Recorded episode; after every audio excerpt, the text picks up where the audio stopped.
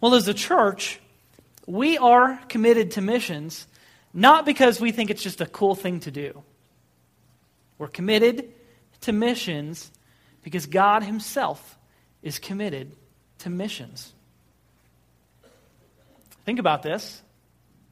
God could have chosen not to disturb His peace and quiet and leave us to ourselves. But He sent His Son to reveal Himself to us, to teach us the way to find our way back to Him. And so this morning in our passage in Luke chapter 14, it will become readily apparent when we get to the parable that Jesus tells that God is indeed himself committed to missions. However, in order to properly understand the parable, we need to recognize that there are two conversations that Jesus has immediately preceding this parable uh, that he tells to the host of a party and to his guests. And so, my prayer this morning as we look at this parable, uh, as we look at the scripture and look at its teaching and its surrounding context, that we'll see several very practical ways that scripture would encourage us, individually as a church, to grow our hearts in our love for missions. Now, if there's one thing that is clear to me, Northside is a church that has a heart for missions. We have two in Africa this morning uh, making their way back sometime later this week uh, back to us, visiting with the Petros. We have a team leaving first thing in the morning for India. We have a church that has been extraordinarily generous, humblingly generous in giving to missions. But ask this question even if Northside loves missions, telling people around the world about the fame of Jesus Christ's name, do you think we could still grow perhaps a little bit in our love for missions, in our commitment to missions. I don't know that there's any church in the world that, that could not grow in their heart for God's mission just a little bit more. And so I invite you to join me in Luke chapter 14. We'll begin in verse 7, because in verse 7, Jesus does something that he doesn't always do. He tells us why he's about to tell the parable. And in Luke 14, verse 7, it says this And Jesus began speaking a parable to the invited guests when he noticed how they had been picking out the places of honor at the table. Basically, Jesus is uh, invited uh, by a Pharisee to a Pharisee dinner party. I have no idea what that would look like, um, but Jesus is not impressed, and the party hasn't even really started yet. He notices that as people are walking in, they are sizing up the room and figuring out who do I want to sit by? What, what's going to be the best business deal for me? How am I going to rub shoulders with the right person? And, and quite honestly, they're asking, how do I look out for number one? This doesn't sound like the kind of dinner party I would enjoy because they are basically finding ways to climb over each other to have the place of honor. And so, Jesus, you got to be real careful when you invite Jesus to a party because even though he's not the guest of honor, he feels the freedom to address everyone that the host has invited. That's the host's job. And Jesus kindly, sovereignly inserts himself into the conversation. And so he tells us, wow, don't like how these folks are handling their party etiquette, so let's tell them something. And then in the run up to the parable, he makes two statements that are both very challenging comments. First, he makes comments to the guests. And basically, what Jesus tells them is get a little bit of humility. We see this in verses 8 through 11. Jesus said to them, When you are invited by someone to a wedding feast, do not take the place of honor. For someone more distinguished than you may have been invited by him. And he who invited you both will come and say to you, Give your place to this man and then, in disgrace and shame, you proceed to occupy the very last place. But when you are invited, go and recline at the last place, so that when the one who has invited you comes, he may say to you, Friend, move up higher. Then you will have honor in the sight of all who are at the table with you. Jesus, in this uh, instruction, is describing a typical Near Eastern meal. As guests arrive, because of their pride, they all clamor to sit at the head table. Now, the little RSVP little flag isn't sitting there with their name on it, but they're just going to bump that out of the way, cozy right on up where they want to. And basically, in a ancient Near Eastern uh, dinner arrangement, the table would be kind of set in a block U shape. And for each of those tables, if there was a table here, a table here, and a table here, the person who sat in the middle of that table, that was position number one. That was the place of great honor. And then the person who sat to the right of the person in the middle of the table was position two. And the person who sat to the left was position three. And so they would figure this out all the way around the table. Here's the problem. Let's say he had 20 guests. There were only five center spots. You can almost imagine them trying to, you know, elbow their way into the table to get someone out of the space because, hey, it's me. I deserve this spot more than you do. And so Jesus says, don't be so presumptuous. What if someone more distinguished than you comes in and you have to be asked to move, but because everyone else has already picked their seats, guess which is the only seat that's left? The very last one. And you'll be embarrassed, you'll be shamed, you will be dishonored. And so Jesus' instructions here on humility are not some kind of reverse way of being prideful well, let's show everyone how important I am by taking the last seat, and then he, everyone can see the host moving me. It's not that.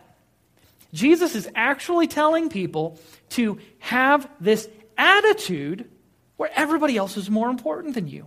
This is not some reverse methodological strategy to puff yourself up. It is not some uh, methodological strategy to subtly climb the corporate ladder. Oh, don't go sit at the first spot, sit at the last spot, and eventually work your way up. No, that's not what Jesus is saying. That's false humility. That's not true humility. So you've heard the saying. It has been said that humble people don't think less of themselves.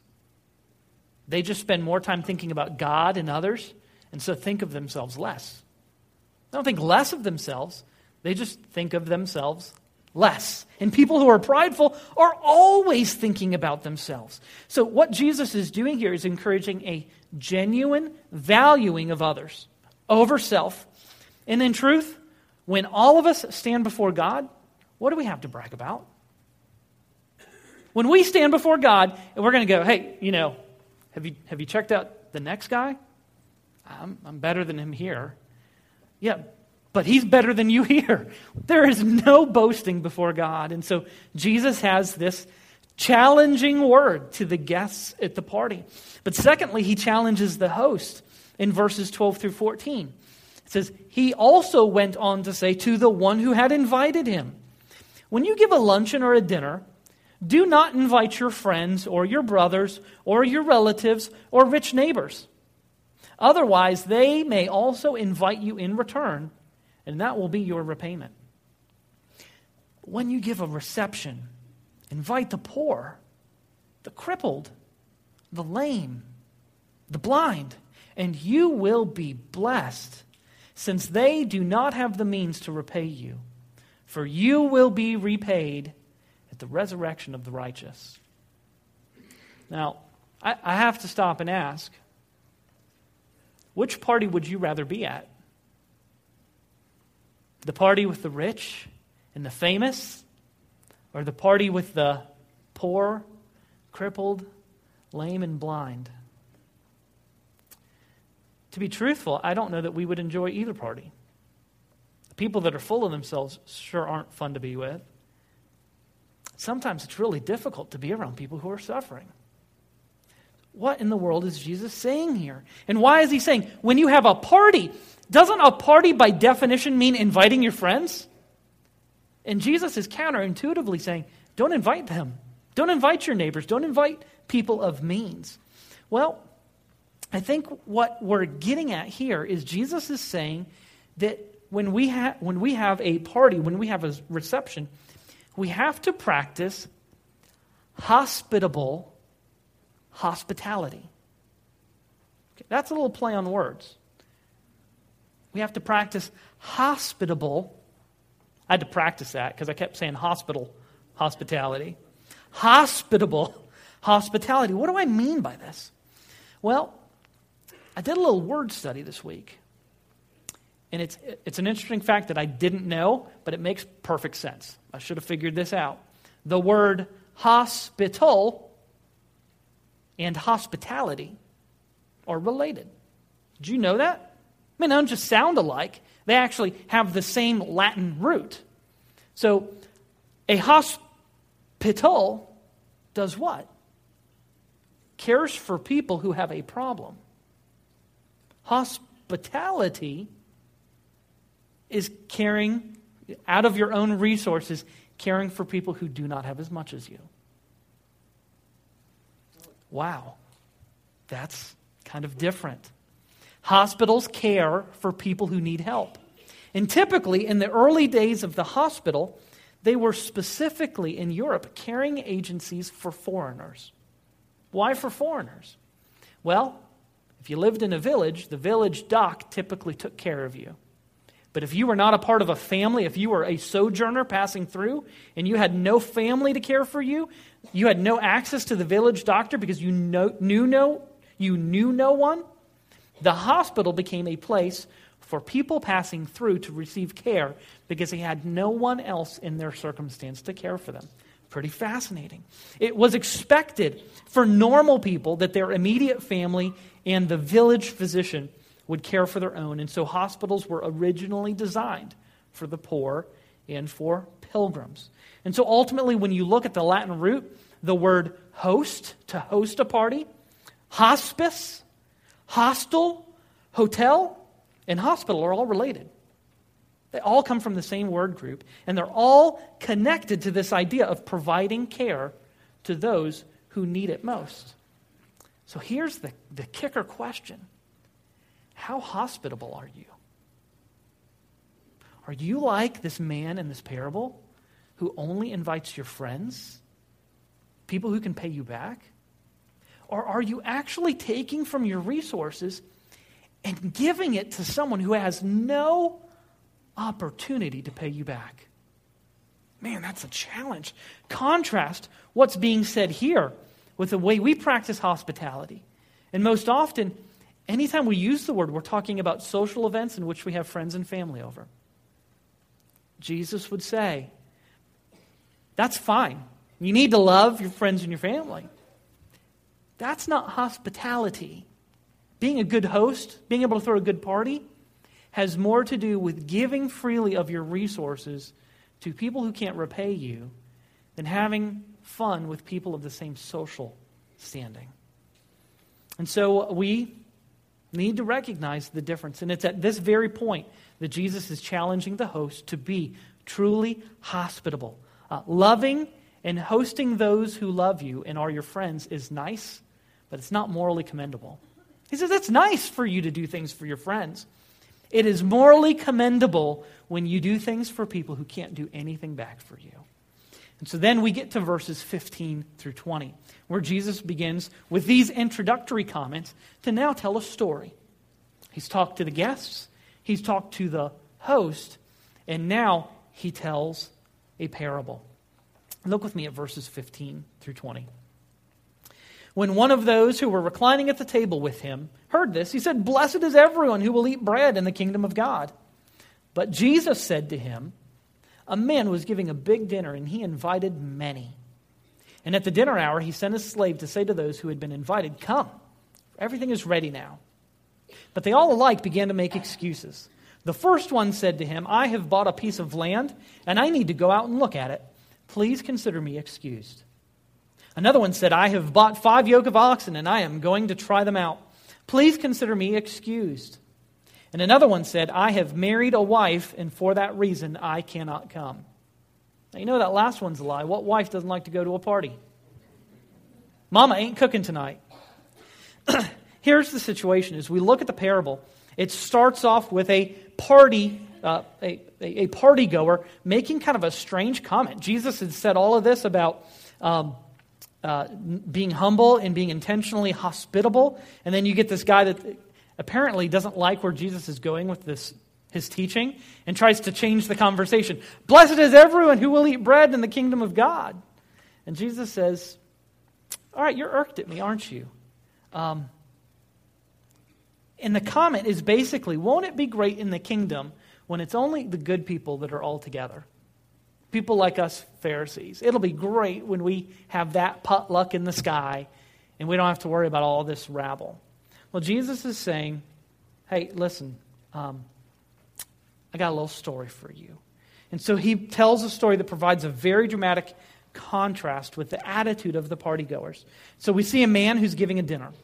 And it was customary in those days, kind of like with a wedding, to send out an RSVP in advance.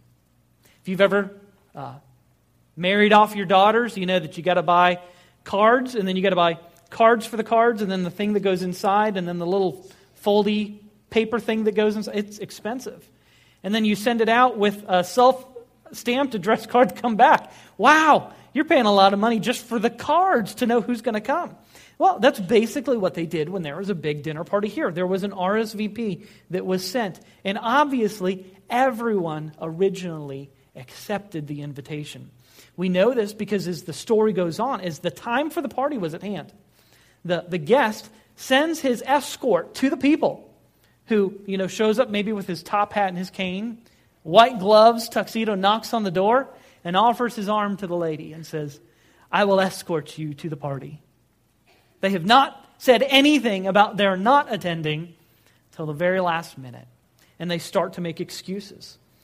And so, listen, Jesus doesn't make any comment. The scriptures don't make any comment on the validity of the excuses. You know, are these good excuses? No, that's not the point. The point is that they made excuses at all. And in Near Eastern culture, this was a major offense. What's about to happen, though, at this point is where the main teaching point comes in this parable, and it is a kicker. Because what Jesus is about to say is that those who appear in line for blessing don't make it to the table at all. And those who were not originally invited are the ones that get to enjoy the party. Wow. He's saying this in the midst of being a guest at a dinner party. Look at verses 21 through 23.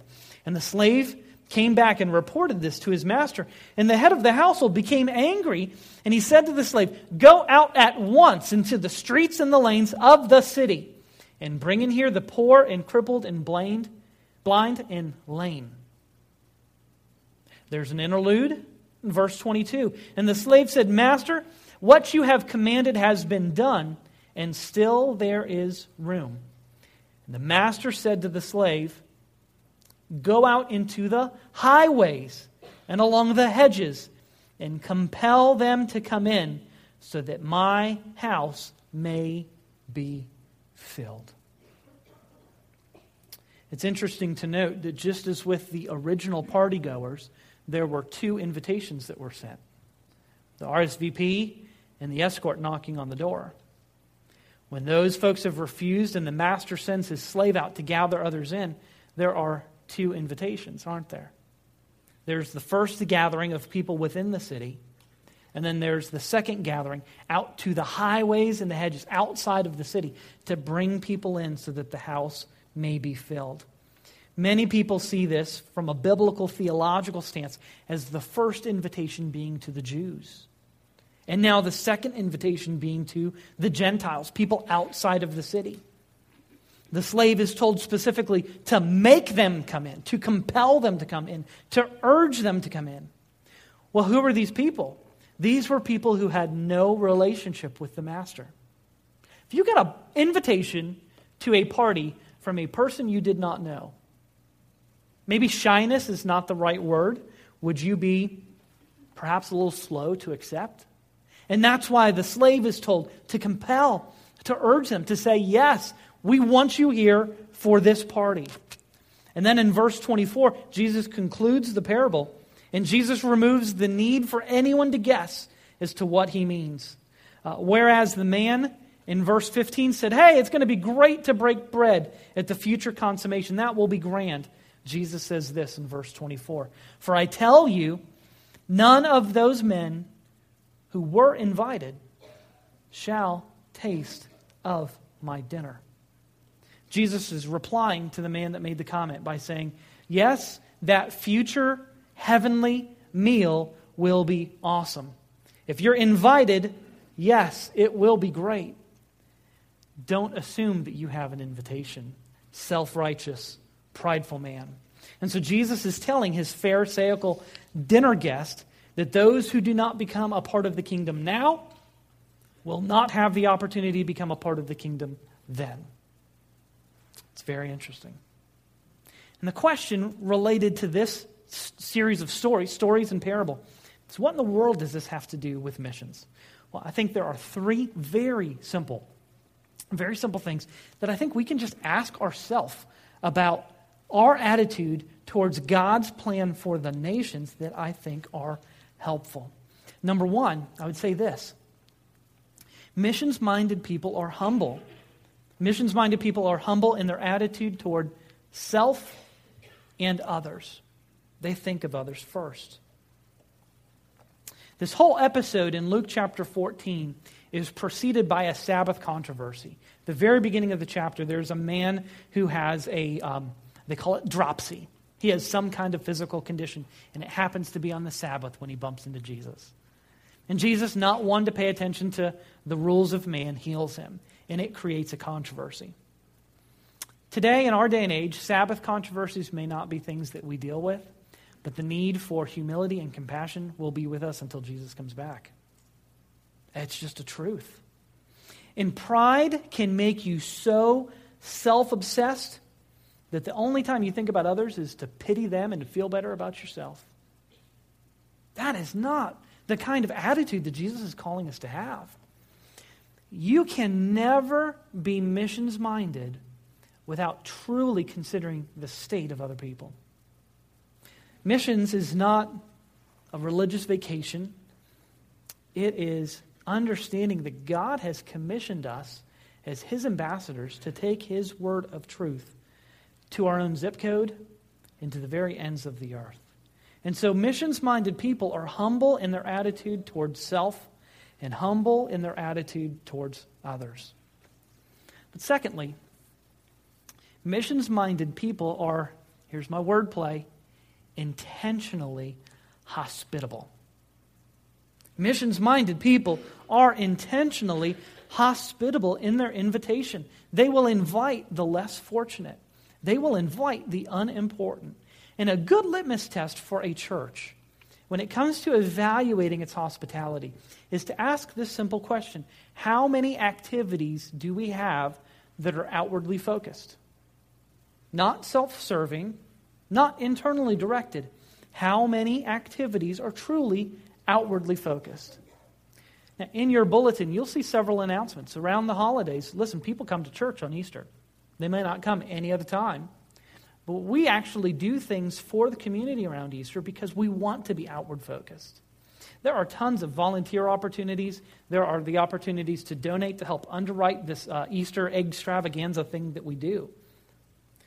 But to ask ourselves the question, are we doing enough to be outwardly focused? Is a good question for a church to ask. Uh, there are churches all along the spectrum, some that never do anything for anyone outside their building, and some that do a lot. And the question is as we explore our faithfulness, what do we want to do differently? Perhaps we want to do everything that we're doing right now. Perhaps we want to do everything we're doing right now plus something more. But we have to be intentionally hospitable, doing things for people that will never do anything for us. That's the definition of true service. What does someone who is intentionally hospitable do? They spend money on the needy. They throw a party and they get they, they don't get the cheap party tray because the blind, the weak, and the lame are coming over. Well, you know, if it was my Sunday school class, I'd get the deluxe party tray. But since it's the riffraff, I'm going to get, you know, cheese balls. Whatever. Celery tray with peanut butter. Wow, big spender. Now, people who are intentionally hospitable spend money on the needy. Who are the needy? Well, certainly it's the poor and disadvantaged around us. We have the opportunity with Bethel next door to support their men's shelter. Uh, we regularly are finding ways to support Hope House, which is a, a food uh, ministry for people who are hurting. But it's, it's more than just the poor and socioeconomically disadvantaged. Um, it's the spiritually needy. And there's a facade around our spiritual need. We think that if you drive a BMW, well, certainly you're not spiritually needy. You don't need anything. You're well put together. You got it all figured out. You're a self made man. If you don't struggle paying your rent or your mortgage, well, then you're not, you're not needy. Spiritually needy are all around us. And not just here in South Carolina, they're all over our world. We have a missions team that just went to Kentucky to work with a ministry that specifically is working with people kind of in the coal mining region of Kentucky that are um, dirt poor, really struggling. And that ministry provides assistance for them. But as we talk about the spiritually needy, I want you to check out a couple of these charts. I think there's three of them, and you may, I may not be able to read it. um, this is a brand new chart from January 2013 from the International Mission Board of the Southern Baptist Convention. And basically, what you'll see here is it is the global status of evangelical Christianity. This is not information simply about Southern Baptists. This is the status of evangelical Christianity worldwide. Anyone that loves and obeys Jesus and his word is included in these statistics. People who are evangelical believers. And basically, you're going to see a couple maps here in just a second that will. Uh, let's go back one. Uh, I want to go over the chart here. You'll see that basically the descriptions here go from red to green. And the redder it is, the less influence there is. So when you get to the zero, that means there are no evangelical Christians, churches, no access to anything Christian in print resource, video, audio resource, or human resource. There are zero Christians in the area. There's none. You go from uh, one, uh, the second one down, that's less than 2% a- uh, evangelical. There might be some evangelical resources available, but there's no active church planting within the past two years. There's been nothing that's been happening. And you go down the list until you get down to level six, which, uh, which is kind of that uh, olive green color, which means there's greater than or equal to uh, 10% evangelical influence. Now let's look at this next map. This is a global map, and uh, you'll have to for, forgive the size of our screen here. Uh, I don't know that you'll be able to see very well exactly what's happening. But as of January 2013, this is a snapshot worldwide of the distribution of evangelical Christianity. And you see some pretty amazing things. You see over in parts of Indonesia and New Guinea that there is, are tons of evangelical influence. Pockets throughout Africa, pockets through India, pockets through South America. And what happens when you get to North America? Tons of Christians. The only, the, there, there's no white color. The white color, the uncolored area up there is just because there's not as much population in the Midwest. You see it tons in the south. You see tons of green on the west coast. Does that surprise anyone? The way we talk about Hollywood and California, and there's Christians out there, greater than 10%. Here's the thing that is amazing. Let's go to the next slide. This slide represents the lowest rung of access to Christian materials. And listen, there's there's, there's a couple little dots in North America. There's some dots in, uh, in South America, kind of sub Sahara Africa, which is mostly Muslim, very difficult to get into. Um, it will be a long time before those areas are reached because of access issues. But, but do you see what I see? Where all of the world's lostness, the vast majority of it is found. It's found in India. As a matter of fact, I had a conversation with uh, Jerry Sosby uh, just a week or so ago. He went to India, when did he say, 1989, 1990? There were two missionary units in the entire country of India in 1990. Two. To reach the largest mission field in the world. Two. So when we talk about the who, And as we talk about not just where the needy are when it comes to clothes and food and shelter, but when we talk about the spiritually needy, friends, we have them all around us. They, we can probably throw a rock and hit a house of a spiritually needy person. But when we talk about the spiritually needy in America, how many churches do you think there are in Rock Hill? There's 70 Southern Baptist churches in our association. You count other evangelical churches, there's probably 300 churches that believe the gospel in Rock Hill. Someone who is spiritually needy probably in Rock Hill probably doesn't have to walk more than half a mile to get to a church where they can have access to the gospel. When you look at this map, how many thousands of miles would you have to travel for the hope of perhaps hearing the gospel? No access. No access. And so, as we look at this map representing Christian influence, how does South Carolina compare to India? South Carolina is green, it's growing, there's influence. And while there may be things happening in our country to mitigate Christian influence, we have Christian influence in a way that other places would die to have even just the Bibles that we have in our pews would be a precious resource to people around the world. And so we go here because of access to the gospel. There, there, are, there are people in parts of the country that may never run into a Christian, may never see a Bible, they may never hear of Jesus. And third, when we talk about being growing in our missions mindedness, Missions minded people are committed to the fulfillment of God's plan. Missions minded people are committed to the fulfillment of God's plan.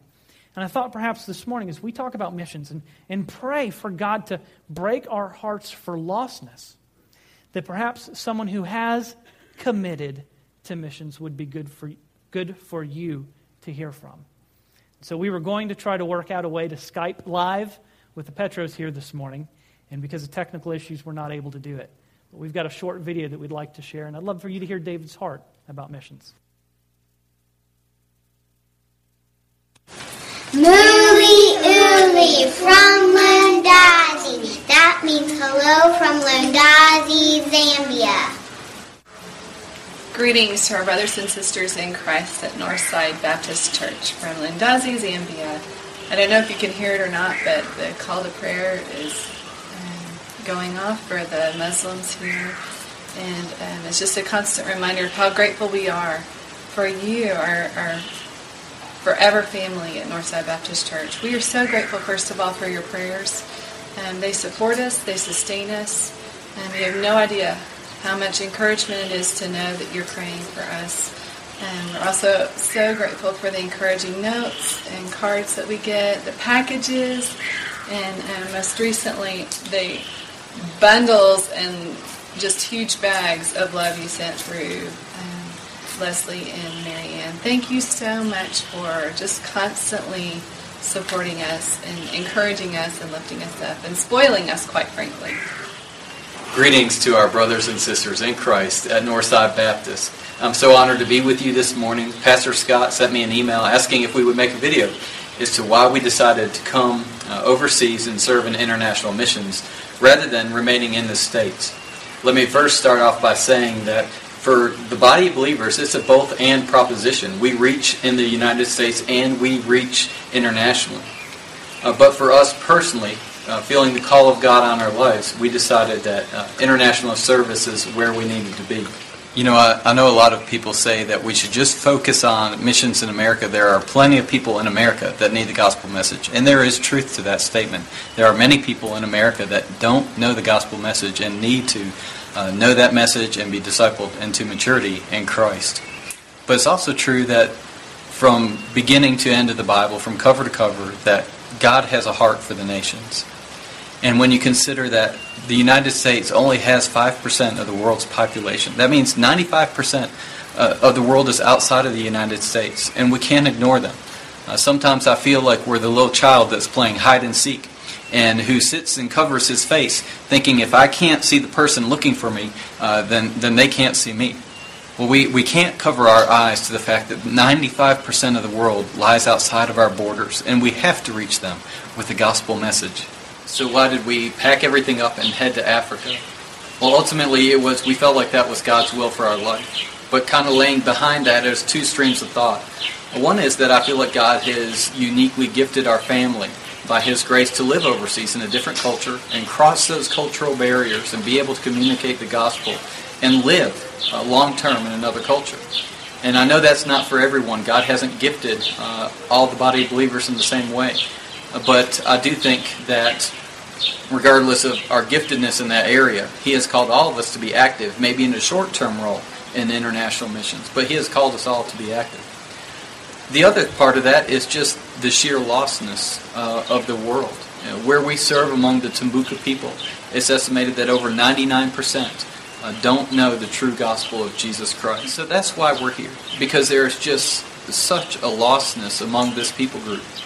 But the Tumbuka are just one of hundreds of people groups that don't know the true gospel message, and that we're commanded as believers in Christ to take the gospel to. We love you, Northside Baptist and we look forward to seeing you again soon. God bless you.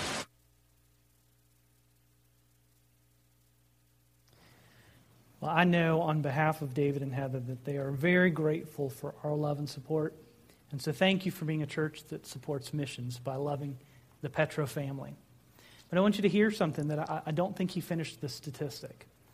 Um, the United States is 5% of the world's population. Guess how, guess how much of the world's Christian resources we have? 95%. So 5% of the world's population has 95% of the world's Christian literature, resources, training, material, human resources. We are spoiling ourselves while other people are dying to hear. And so we have to be committed to the fulfillment of God's plan. Just like the master in Luke 14, he was going to have his table filled. The question was was it going to be the people he originally invited? Or was it going to be the people who were invited second? God will not be foiled by man's rejection. The places at the kingdom table will be filled, and God's plan will find its fulfillment nonetheless. And if those who are offered first refuse, God will draw others in. And let me speak really clearly here, just in our last closing moments. Why India? Why this for missions for Northside? Well, I think there's several things. We have a responsibility as a church to make sure that we strongly support those who have gone out from among our midst. The Petro family, we're doing that right now by sending folks from our midst there to encourage and help them to get settled in. The first two years of missionary service are terrible because you're not allowed to do a whole lot because you have to learn the language and you have to learn the culture. And you have a very short leash until you can speak with some degree of fluency uh, out and about. So they are in school 24 hours a day until they can get the language and cultural acquisition to be effective on their own without a translator. They, they really especially need our encouragement now because that's what they're in the midst of is learning a language and being frustrated at how long it takes and how slow their comprehension is. We have a, we have a responsibility as a uh, local church to make sure that we do everything we can to support them and to support them well. We also, as you had the chance to look at the maps, we have an opportunity to respond to a cry that the IMB has made. If the International Mission Board pulled every missionary off the field and put them all in India, it would be a millennium before we really see the fruit that we'd like to see. There is no way that we can, apart from a move of God, train enough missionaries or support enough missionaries to meet the need where there is the deepest lostness. So IMB has asked for churches to enter into strategic partnership to come and work alongside missionaries to help penetrate the last biggest, most dense pocket of lostness that there is on the planet. Now, I've had the opportunity to go to India before. Um, Ed and uh, Ed and David Bennett will be leaving with me tomorrow at 7:30 uh, to go for the better part of two weeks to do church planting training there. Um, to speak real honestly, um, it's not a pretty part of the world that we're going to. It's hot. Guys, it, it was 100 degrees the other day, so I haven't told you that. I'm telling you here because I'm safe. Um, it, it, was close to 100 degrees, you know, and uh, it's going to be uncomfortable. Um, we're going to be in an area where there is very little Christian influence. We will be an oddity. Uh, there may be a slight tinge of hostility. Lives are not threatened, but um, it's illegal to proselytize in India. Um, now, they know that we're Americans, and Americans are Christians in their mindset. So they know that we're here to tour, but we're here to tell people about Jesus as well. It is not an area that I would choose to go to, apart from the fact that I can't.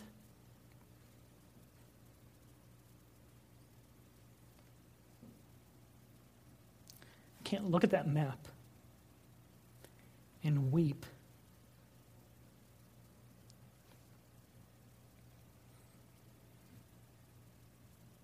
For people who have no opportunity. I grew up in a church. I was an RA. Um, if I would have been able to, I probably would have been a GA too. You know, I did it all. I grew up in a youth group where I had the opportunity to be involved in Christian leadership at a young age. I had the opportunity with a dad who loved me and loved Jesus to win all of my friends from my football and my wrestling team to Christ. Um, had the opportunity to see awesome things. And everything that I have known as a Christian young man is not even on the radar screen for people in a densely populated area that are waiting for someone to come and tell them.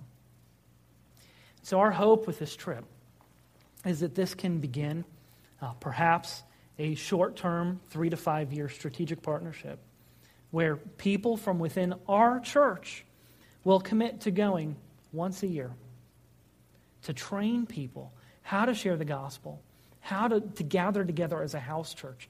Listen, you can do it. You don't have to know anything. Uh, David and Ed have been memorizing a 150 page manual for the last four months to be prepared. The preparation will happen. The question is, are you willing to go? There is no more strategic place for us to form that kind of partnership. Yes, indeed, we need to make sure that we are supporting the Petros. We need to send trips there. We have an opportunity as Northside Baptist Church, not some huge megachurch, to push back the darkness if we will be willing. And so, as we talk about the how, Acts 1 8 provides the challenge. Jesus says this You shall be my witnesses, both in Jerusalem, Judea, Samaria, and even to the remotest part of the earth. Now, I don't know why he says both, because then it makes it sound like he's only throwing two things out there. He says, You shall be my witnesses in Jerusalem, Judea, Samaria, and even to the remotest part of the earth. That's four. That's not a both. Both is two. I think what Jesus is saying, you will be my witnesses both in your own area and as God gives the opportunity wherever He takes you overseas. And so we don't want to support international missions to the neglect of our own people. Uh, certainly not the Petros, and certainly not the lost that are in this community. But do you realize that every time we gather for church, it's an opportunity for a lost person to come to know Jesus. Everything we do, Sunday morning, Sunday night, and Wednesday night, is an opportunity for us to do local missions.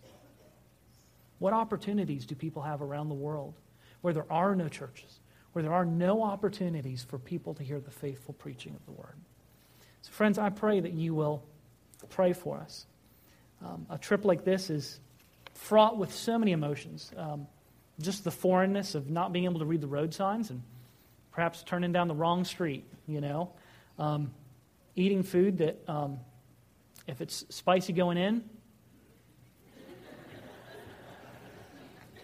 I'll let you finish that, that, that line. Um, to an area where people are perhaps hostile to Christian witness. But yet there are people that God has there that will believe if people will preach the gospel. And so we pray that you will um, pray for us and pray for God to do a great work in India. Let's pray. Lord, make us mindful that missions does begin at home. We have a responsibility as moms and dads to tell the gospel to our children. We have the responsibility as church members to tell the gospel to our neighbors, to our coworkers, uh, to the people we meet in the supermarket. But Lord, we know from the very beginning of time that you uh, raised up Abraham. You called out Abraham that he might be the father of many and uh, a blessing to all of the nations. Well, Lord, the blessings that only you can give come through the gospel. And so, Lord, we pray that you'll make us very intentional about ministering to the lost and the hurting here around us. But Lord, make our hearts be broken for the lostness around the world. Help us not to think of missions as a either or, but see it as a both and, as David said, Lord. And help us to be eager about um, giving of our resources that people who have none might have the opportunity to hear. Lord, we pray. Uh, we, we give you thanks in our prayer that we are a church that loves missions. And we can only pray knowing that you're the only one that knows uh, what more we could do. But Lord, we pray that with great faith, knowing that you are a God who seeks to, to, to reach the lost. We ask that you help us to join you in that endeavor. In Jesus' name we pray. Amen. This morning, as we have our invitation, if um, learning to sacrifice of your freedoms and your monies sounds contrary to you, we would love the opportunity to talk about why the gospel makes us willing to give, makes us willing to go. There are those of you here who have been looking for a church that uh, faithfully wants to proclaim and serve the gospel. I think you, you may have found that here with Northside Baptist Church. If you're interested in talking about church membership, we'd be glad to receive you at this uh, invitation time as well.